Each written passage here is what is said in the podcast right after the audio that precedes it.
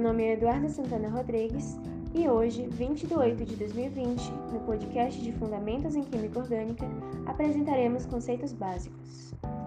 No século XVIII, acreditava-se que a química orgânica adivinha apenas de seres vivos, e apesar de ainda prevalecer esses conceitos, foi comprovado que os compostos orgânicos podem ser produzidos a partir de compostos inorgânicos, como a amônia na produção da ureia em laboratório.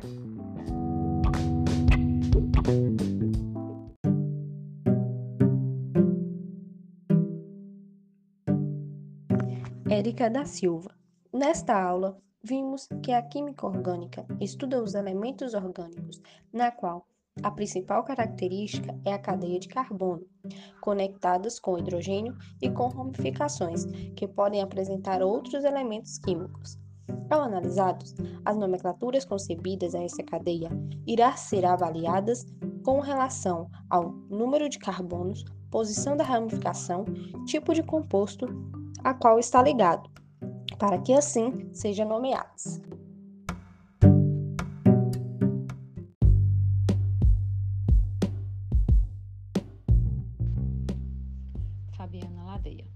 Estes compostos receberão nomenclaturas de acordo com a quantidade de carbonos que o compõem e as suas representações também podem variar. Podem estar representados na forma molecular, detalhada cada ligação, na forma tridimensional, com os ângulos de cada ligação, ou numa forma mais técnica, onde as ligações estão representadas de uma forma mais implícita, onde depende da dedução e interpretação do leitor.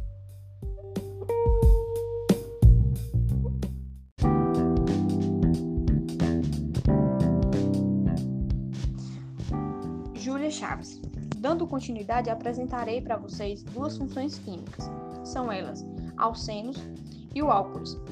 No alcenos, a gente encontra cinco substâncias presentes em alguns alimentos. O alfa-pineno é extraído do óleo essencial do alecrim, o chama-azuleno, presente na camomila, o beta-pineno, extraído de pinheiros e algumas outras substâncias. No álcoois, a gente encontra o geraniol, presente em óleos essenciais de limão, limanol, presente em óleo de flores, e o mentol, presente em hortelã. Esses possuem baixa toxicidade e baixa irritabilidade à pele.